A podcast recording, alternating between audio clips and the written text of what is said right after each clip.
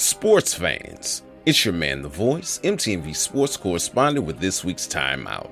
This is where we take a step back and assess the game of life, looking to God for strategies to bring us true success.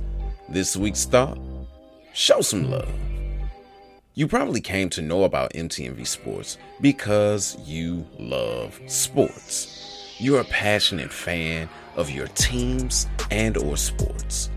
This may have happened because of the city and or the family you grew up in. Your father and brother were Lakers fans, so you're one. If you live in Green Bay, the likelihood of rooting for the Packers is high, especially since the city owns the team. Residents of St. Louis, even if you hate baseball, as I do, you still find yourself interested in how the team's doing and you most definitely have some cards attire in your wardrobe. Just before the Super Bowl, Health Today released an article about the makeup of sports fans. Their survey results showed that 9 out of 10 Americans say they enjoy sports at least a little. That's because love for sports permeates our culture. I'm recording this on Valentine's Day.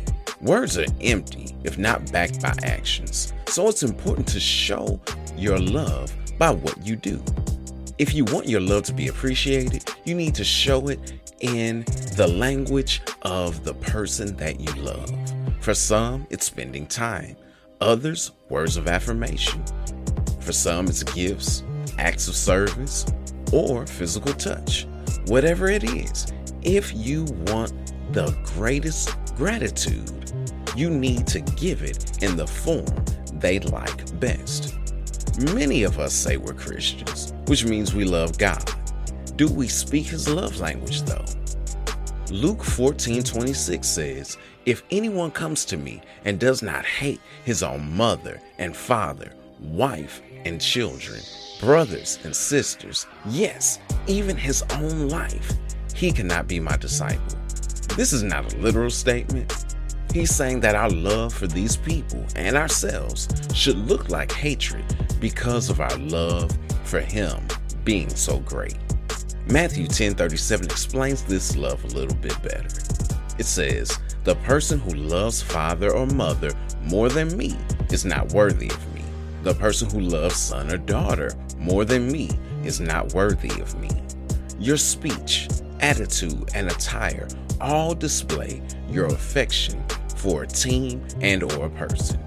Shouldn't those things display your love for God as well? He's touched with the feelings of our infirmities. He gives good gifts to his children. He calls us friend, righteous, kings, priest, and victorious. Through Jesus, he displayed the ultimate act of service by putting on flesh and living as a human to wipe away our sins. In doing so, we can have a relationship with Him and spend more than just time, but eternity with God. Even if you don't believe in Him or receive His love, it doesn't negate that He loved you enough to allow an innocent man to be condemned so that the guilty could be forgiven. So here's the play love the Lord your God with all your heart, soul, and mind, and love your neighbor as yourself.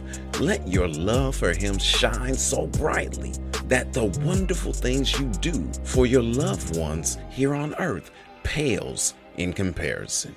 It's your man, The Voice, MTMV Sports correspondent with this week's Timeout.